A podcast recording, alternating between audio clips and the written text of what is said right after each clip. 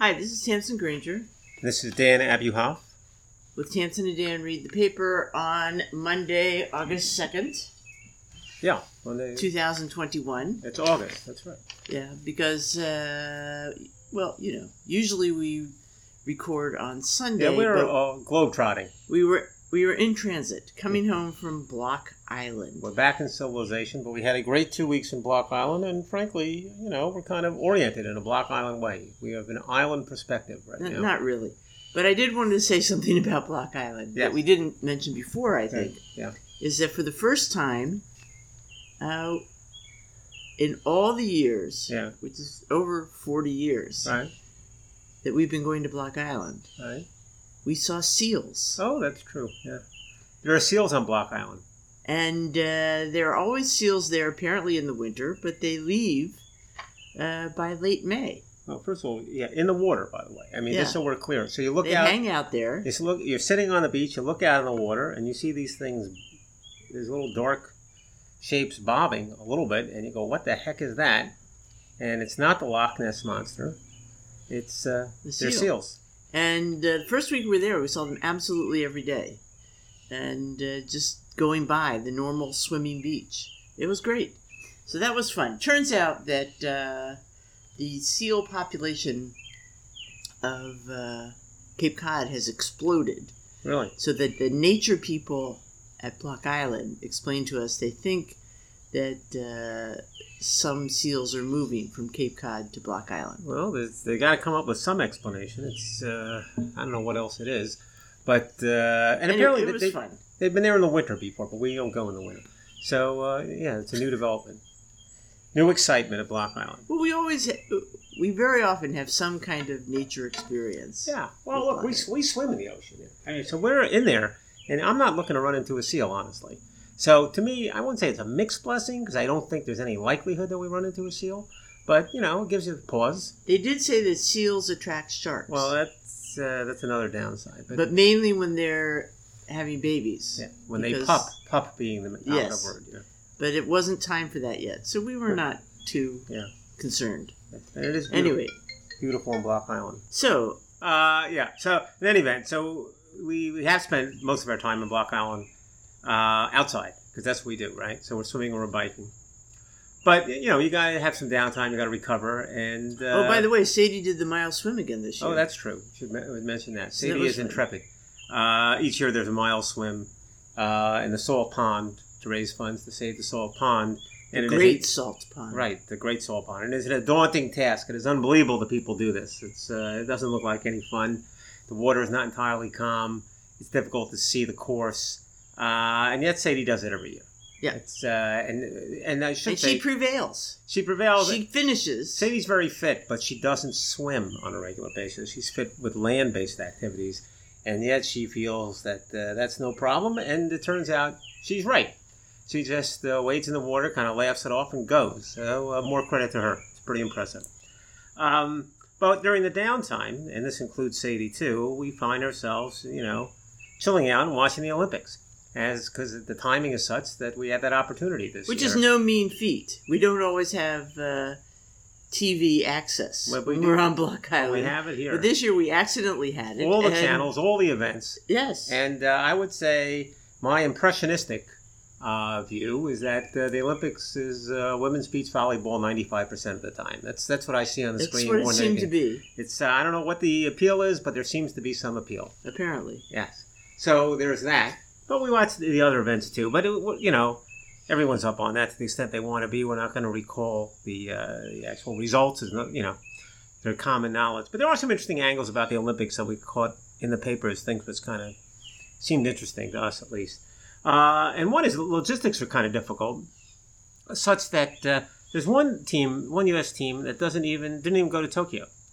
Uh, the weight Well, they're going. They're dropping by Tokyo occasionally. periodically.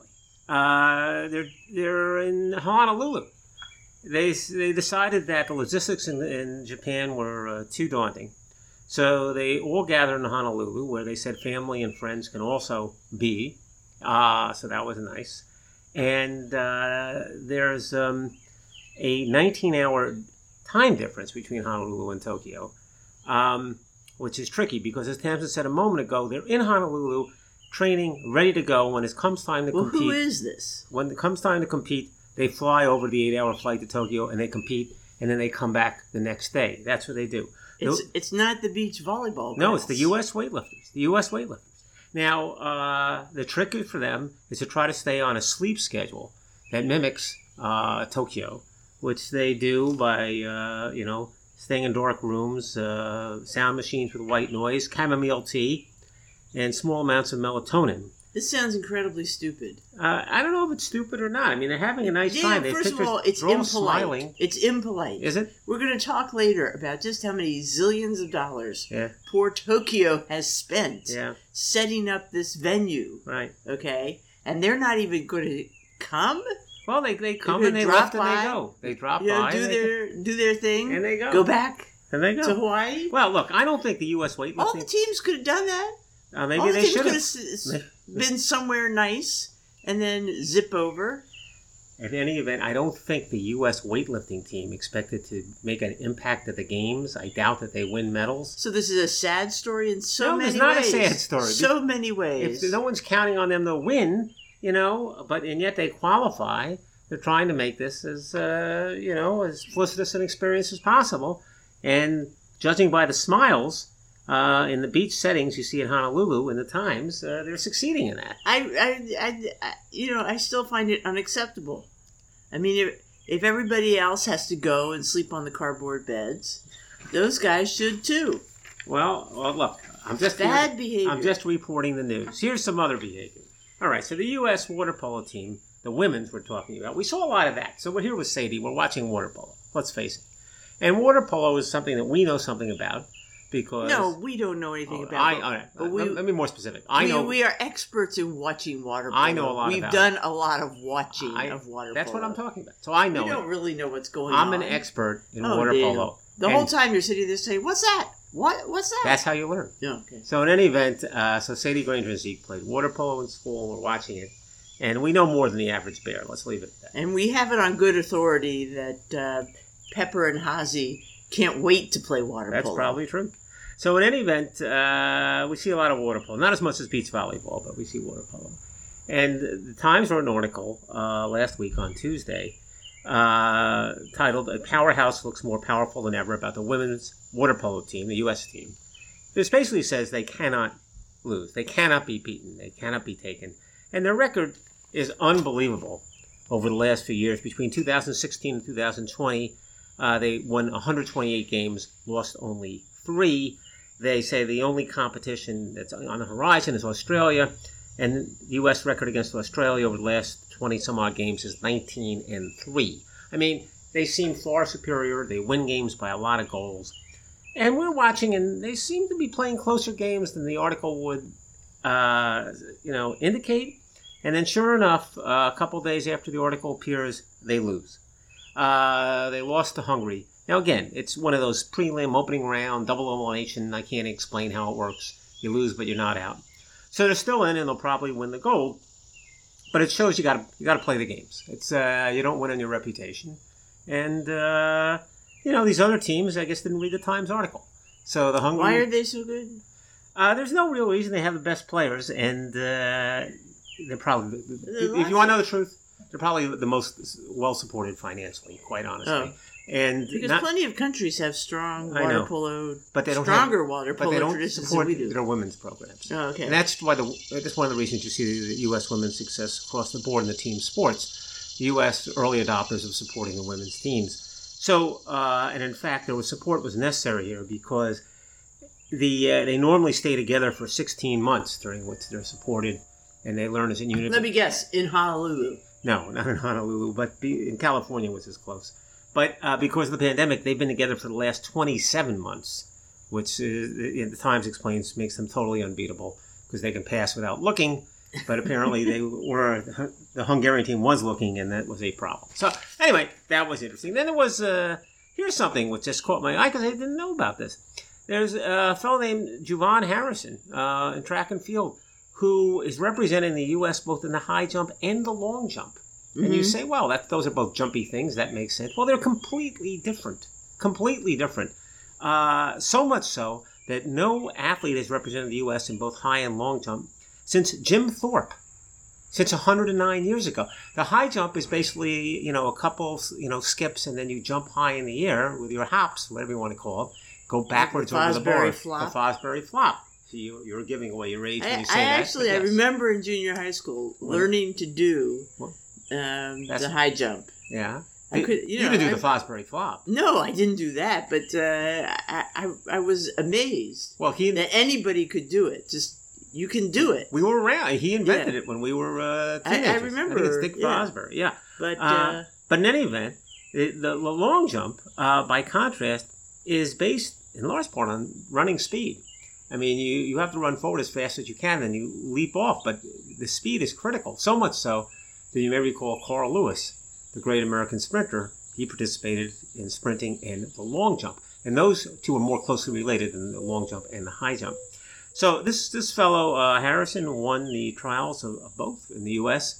I don't know that he's favored to win anything in Tokyo, but it's still kind of amazing that he could do both. All right, so enough of esoteric about the Olympics. Here's the thing that really is gripping us, and it's the economic issues, right, Tamsin? Right. This, this is what we feel strongly about.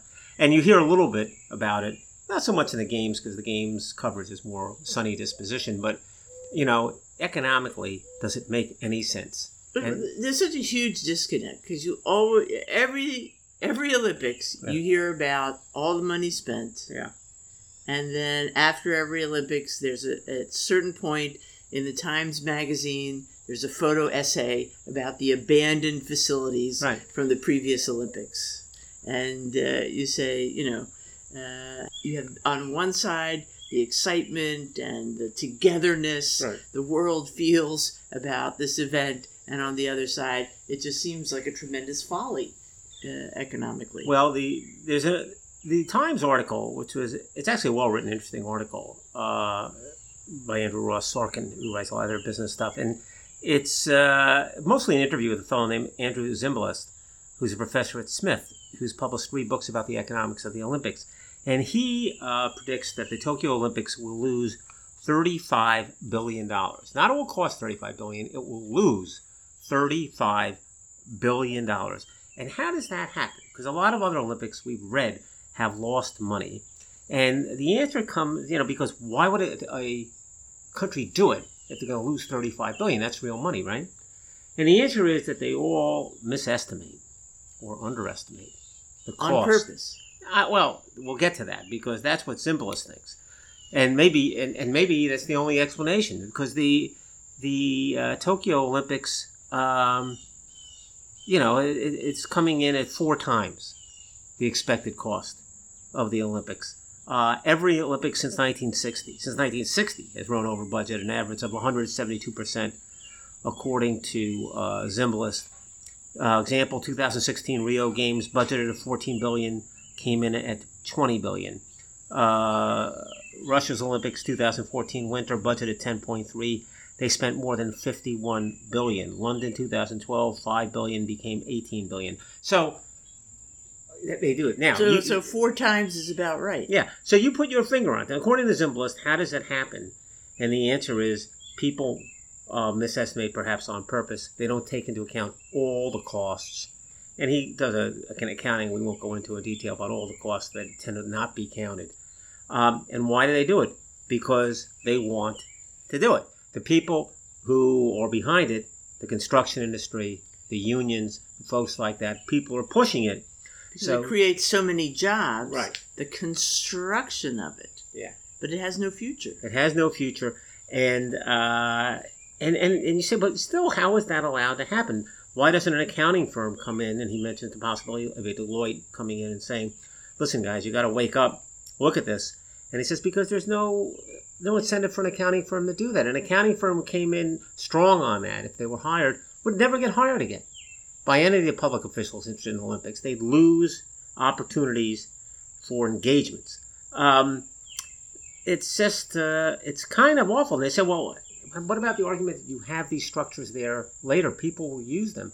And Zimbalist makes a very simple point. He said, if there was economic justification to have these structures in those countries at those locales, they'd be there by now. Right. Okay, Right. they'd be there. There- There's no accident they're not there.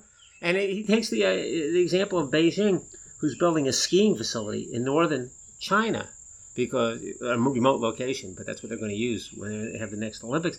And he says there's a reason there's no no ski facility in northern China. No one's interested in skiing in northern China. It kind of runs against the, the climate generally. It's a huge folly. He also mentioned they're doing this weird thing of they're having the events, the skiing events, in an area with no snow. Yeah. So they're going to have to make snow Well, yeah, well that's uh, yes. for, the Is events. They're going to have to Well, transport wait, water. yeah, that, that's snow. the thing. It's not they just have making to build snow. the infrastructure to transport the water. They have to invest tens of billions of dollars, according to Zimbalist, tens of billions, in a water transfer system to make the snow. Okay? None of that is going to appear in the Olympic budget. So they can sit there and say, well, the budget makes sense. So, well, well, let's it- hope the water transmission helps in some other way. But so, what is uh, Zimbalist's idea? he says, look, I mean, uh, he, he does what many people say. The only economic sense is to have a permanent locale or two permanent locales, but not to keep jumping around like this. He also This says it should ha- it could happen every two years. yeah, you'd use it more often. But he says back in the day when it was harder to travel and harder to communicate, Yeah. it took four years to to get anywhere and do this stuff. Well, but that's no longer But, necessary. but the other thing he does point out, uh, the hope for the future, where does it lie in terms of generating revenue? Gambling.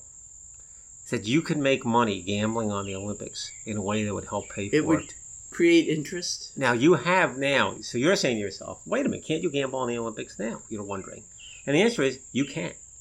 But uh, there's a way for, if the Olympic Committee, the IOC, were to fully in, uh, embrace gambling, they could build into uh, all the scoring and all the reporting and everything a gambling function that they would reap a lot of the benefits of the gambling. They would skim a certain amount off that. Uh, and that may be the future, as it is for everything, is uh, gambling. Gambling. Gambling. Gambling is the future Wow. of this country. Wow. All right. So one final thing that's Olympics related, and that is the principal sponsor of the Olympics is Toyota. And Toyota, you know, those those ads go down easy. Toyota's for the future. They're, you know, they're looking forward. Uh, they've got the cars we need coming down the line. Blah blah blah blah blah. Well, it turns out that uh, Toyota is actually running in a little bit of trouble uh, with the environmental uh, nonprofits that spearhead, uh, you know, the legislation that's upcoming Well, that, that doesn't make sense to me. because Toyota does the Prius, right? they are the Prius, and they, and they traditionally, therefore, have been identified with the environmental movement, and or at least credited with an environmental sensibility beyond the other car companies. So you have put your finger on it, as you always do, Tim. And uh, why is so? What's going on? Well, the answer is the Prius is a hybrid, and the and the Toyota folks are committed to the hybrid technology. The future, according to some car companies, according to uh, the U.S. federal government, uh, is, is ele- are electrical cars, not hybrids. Okay, and Toyota's not into electrical cars. Toyota's into uh, hydrogen cell cars, which they think are have a bigger role in the future than the U.S. federal government seems to think, and other governments too. I don't mean to single out the U.S. India has embraced uh, 100% electric cars in the future, and Toyota's saying we don't see that. We what we see is a future with some variation of cars coming down the road, but with the, the emergence of electrical cars taking much longer than these car companies are projecting, and therefore uh, an important focus has to be on what we're going to do in the interim. And guess what they think the interim should be? Hybrid. Correctamundo.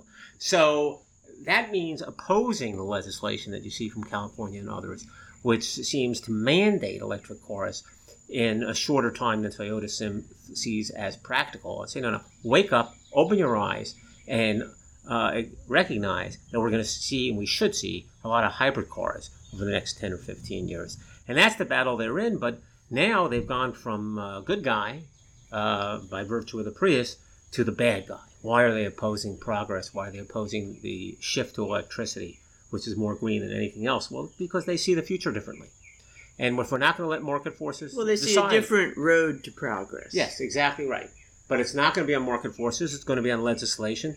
So it's a matter of lobbying. So those ads that you're seeing are as much for government officials as they are for people watching the Olympics. Yeah. Hmm.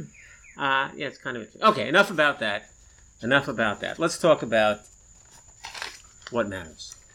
Family matters. Yeah. So in the Sunday Times, I guess in the review section or something. Yeah. Um, there was uh, an opinion piece by Emily Oster. You remember Emily? Yes. She we talked about her uh, a few weeks ago Mm-hmm. about uh, decision making, and she she wrote crib sheet that uh, our kids have found useful in terms of figuring out uh, how to deal with new babies. Yeah, we heard about Emily Oster from our kids. Our kids, Right. instead of doing what most kids are supposed to do, which is asking their parents, "What what in the world should we do?" They said, "Well, this is what you're supposed to do," and we understand this because of data-driven analysis by Emily Oster. And we said, "Who?" and uh, so she's a professor of economics at Brown, and she's written a new book, The Family Firm: A Data-Driven Guide to Better Decision Making in the Early School Years. Um, and uh, so this is kind of a stupid article, I gotta say well, about how to make decisions. Um, you know, it's it's one thing to be making decisions about handling uh, young children, young babies, right? Right. Uh, when they should go to bed, Right. uh, where they should sleep, uh, all these things, and you know, you look at the data that she's able to come up with, and you say, "Oh, okay, it's not, you know, it's actually it seems dangerous, but it's not dangerous according to data. We can do that." Blah blah blah blah blah. All right, so uh, the problem is apparently that when kids get older, it's more about logistics to uh, raise a family than uh, you know more simple decisions of Yeah. what to eat when. well, that doesn't seem Okay. elusive. That seems logical. Um, so, so she is trying to help you make decisions Mhm. uh, in a better way, and uh. I can't. I can't really agree with her. I can't really agree with her. Well, I'm, I'm Um, not sure she makes a, a clear proposal, honestly. Well, um, well, she does say you should. Uh, you know, it kind of sounds like you should sit back and make. You know, not just let things happen. Make deliberate decisions Sure. about how your life is working, Right. how things go. Right. Okay, and uh, so. One example that she raises is uh, you, you have to set up your priorities. You have, you know, kind of a set of priorities, and that's basic business thinking. What are the goals? Right. What are the, you know, what's the hierarchy of prior- priorities for the firm? You know, Mhm. what are we trying to do here? What's most important? And uh, she says you, you got to achieve that. Mhm. And so she uses the example of for her and her husband, Right. One of their big priorities is eating dinner at 6 p.m. Right. The whole family. for the whole family together. Right. Sit down 6 p.m. Right. Okay. And, uh, well, I definitely applaud the concept of eating together. And uh, so she cites the example of, uh, you know, a friend of uh, theirs mentioned a running club that uh, their daughter might join. Mhm. Okay. Which sounds like a positive thing. Hmm. It meets two days a week. It happens to meet at 6 p.m. So Emily doesn't even raise it with the family. It's Right. not even, it's a, you know, it's a no Non-starter, right. Yeah. Um, because they have already set this priority Right. of dinner at 6. Right. I mean, how weird is that? You can't have dinner at 7? Yeah, I Is know. dinner at six so much preferable to dinner at seven? I mean, you know, I'm sure they have their reasons, Mm-hmm. but uh, that just seemed well, that, yeah. that didn't seem logical. That to me, does that make sense to you? No, it didn't make sense. I, I guess it's possible. It's possible that maybe dinner at seven doesn't even work. It's possible that the idea of having that practice at six meant that kid's not eating dinner with them, which would make it a more interesting question. Honestly, I mean, if it just means you're eating dinner a little bit later as a family, fine. If it means the kids, you know, not going to eat dinner with the family, then you have to ask yourself, is that what you want to do? Look, look. Why would you shut out the kids? Well, I, I, I think the, the you, deal you is can't you can't make any adjustments. I mean, that, that's what's bad about business that it wouldn't be Yeah. you know take people. Look, I, I. I I don't know. But know. then there's another example. Yeah. You know, the idea of uh, uh, one of the parents gets a fabulous job offer, Yeah. but it's a longer commute, and they won't get home till eight thirty, and may not see the kids Mhm. before they go to bed. Well, see, that's an odd example because she says, "What if the kids go to bed at 7.30? I'm saying, so what kids are going to bed at seven thirty? So yeah, what, that, that's pretty weird. That's true. That's Yeah. true. Uh, but I, I think what she, I think what she's trying to do, and again, I think this is the introductory paragraph of a book, which probably goes into more detail and is more informative. Is she's uh, at at its best, what she's trying to do is saying you should think logically with a somewhat organized framework about how are you going to prioritize things because you're going to have opportunities you can't accept them especially on each kid's individual basis in a willy-nilly way and see where that leaves you. You have to think about the implications of all these potential acceptances of all the opportunities and decide what your priorities are for the individual children and the family and it's hard to argue with that okay Right, and, but to you- the extent you do it logically even better right But you may need to mo- modify your priorities you might to, you Right. know, kind of work with life. well I, but I, but I applaud the idea of trying to have, trying to set some priorities. Yeah. Okay. And and to be deliberate about making these decisions. Yeah, I agree with that. Look, I, the idea of, of, of analogizing it to business decision making seems to me uh, a huge fail. businesses don't make this, businesses don't make decisions in a, in, a, in a better way than normal people do. If you if you can, you have an individual situation. You have a husband with whom you have a better relationship than you do your business associates. Uh, you're probably of the same mind of many things. And yes, you have to think about the implications of anything that comes your way, and you have to think about the various priorities and the various demands that are put on the individuals and the family, and you have to fit them all together, and that's what's called raising a family. There's nothing new about that.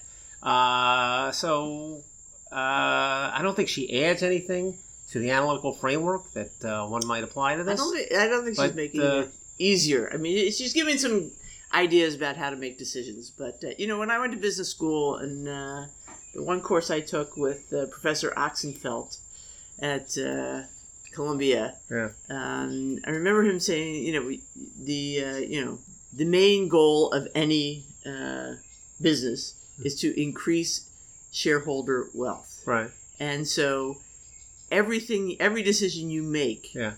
you can analyze it in terms of what is the effect on shareholder wealth. Right. I don't, I don't think you can have. First of all, I don't think that really succeeds for all businesses. Right. Actually, Right. okay. Yeah. And uh, second of all, I, again, uh, here they've made it's not shareholder wealth; it's dinner time or something. And I don't think you can be that. Yeah. uh, Well, well, you're right. First of all, that that thesis has been challenged in recent years. Right, one. right. And, number then- now we're saying, but what about you know quality of life Yeah. or you know Right, but number All the other two, but number two is um, it's a lot of business things can be analyzed in a, on a database way that you can't in the family. And yeah, she touches on, on choosing a school, and yet she fails completely into coming up with any meaningful way in terms of choosing a school. And and there's so much serendipity uh, in raising a family that is you won't I don't think you experience in business and that you almost find acceptable in business. There it would be too risk you'd be too much risk if you knew there was that much serendipity in business, the same levels in your family. I mean, we know from a school, yeah, we saw certain things about the school that our kids went to that we liked, and certain things that uh, you know we felt that uh, maybe weren't so great, but we made a decision.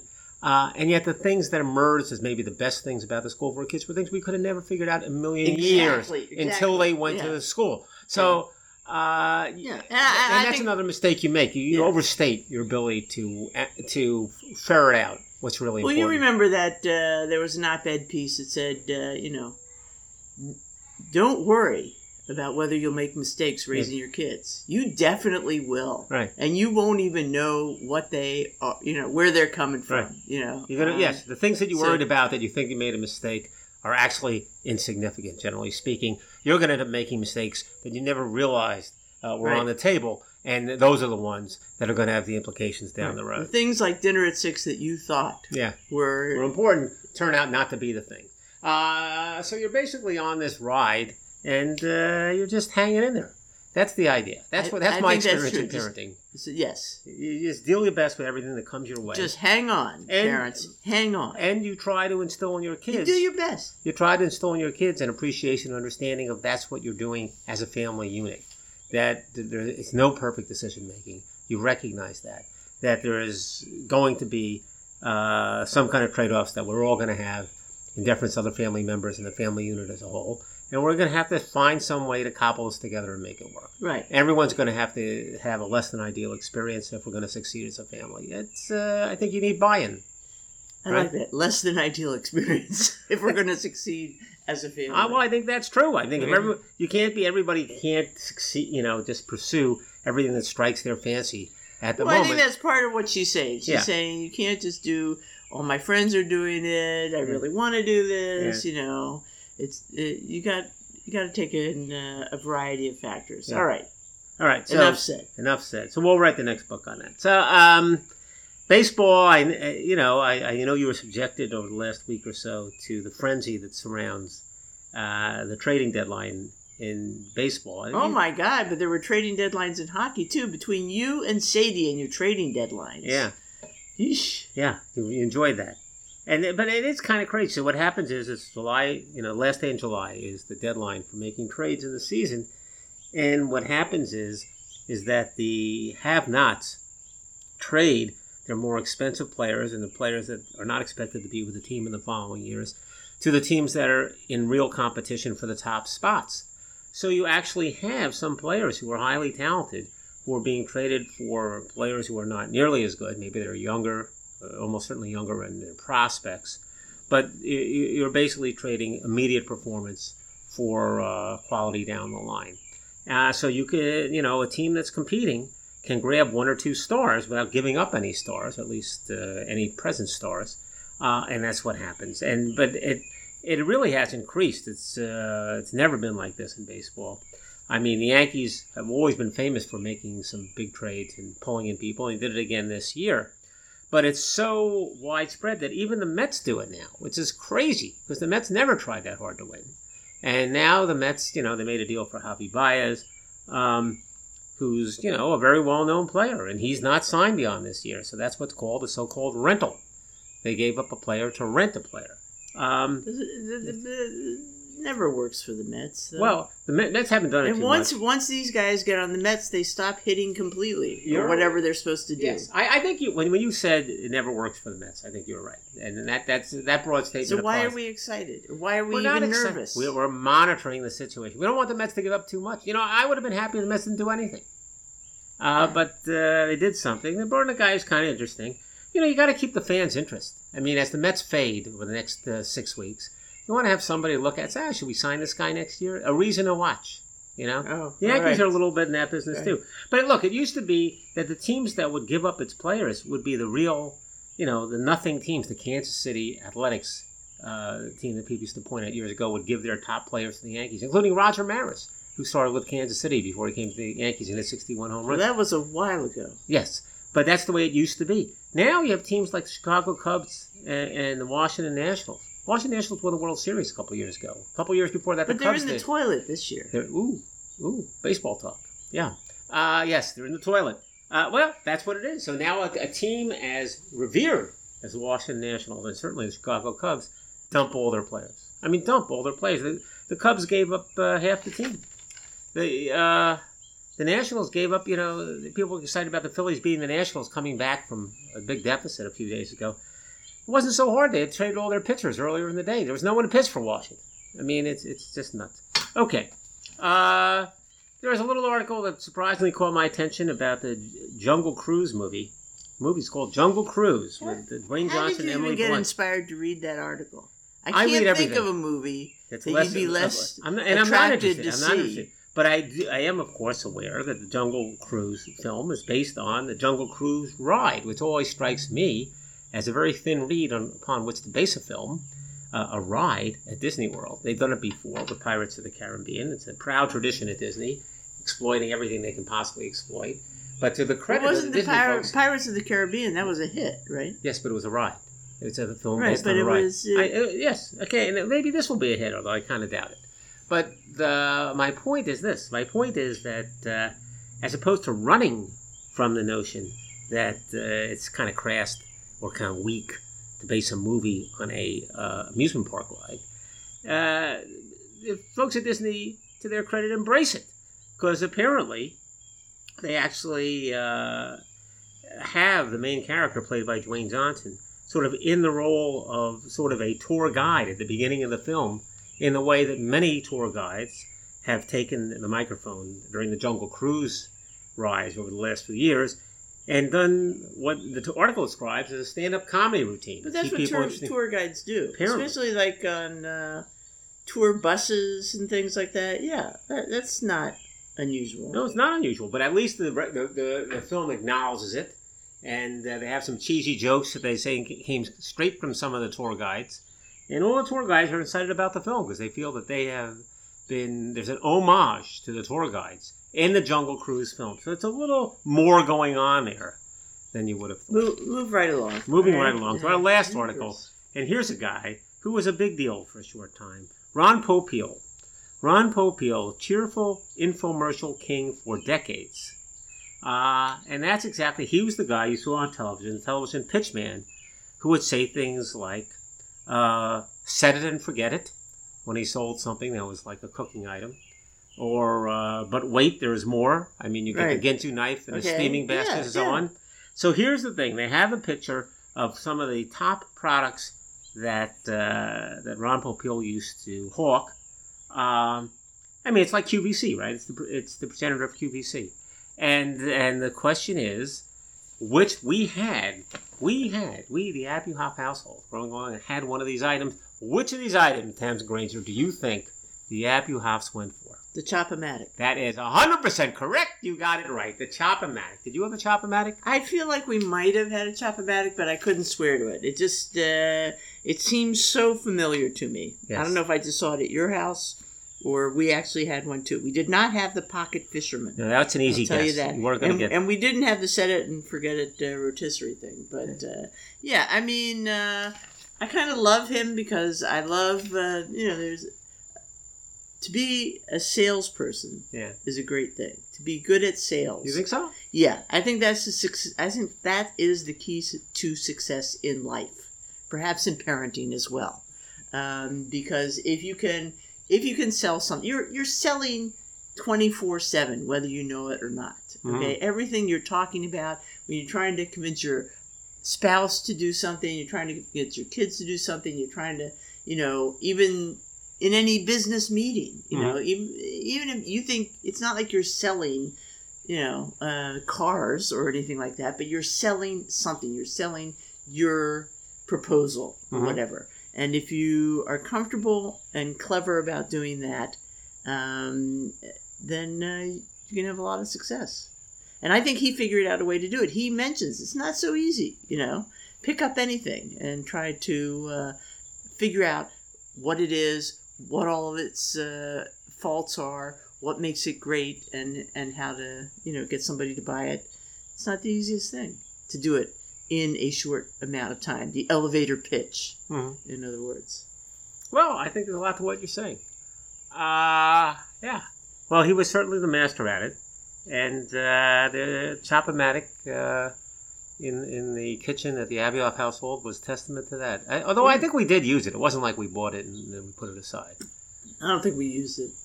I think it was kind of a frustrating thing. I don't think we ever chopped a piece of celery without the Chop-O-Matic. Really? Oh, yeah.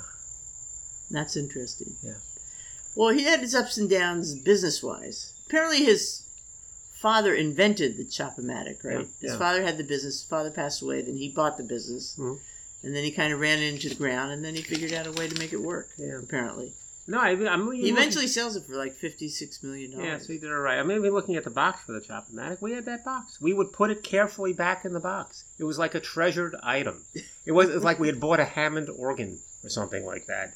And it was the chop. We would bring out the Chop-O-Matic on special kitchen occasions and do the chopping and wash it carefully, and put it back in its its cardboard box. It was uh, something we had bought from that had been shown on television there, and it had an honored place in our kitchen. All right. Well, maybe that's where you got your start in uh, your culinary skills. Yes, uh, and yes, probably. Maybe if we got you a Chop-O-Matic, you could, you know, revive some of those skills. All right, so that's all we have. Uh, yeah, time to get back to uh, reentry. Re-entry. That's right. So Yeah. until next We're week. not at the beach anymore, buddy. No, we're outside. We're doing this from the porch.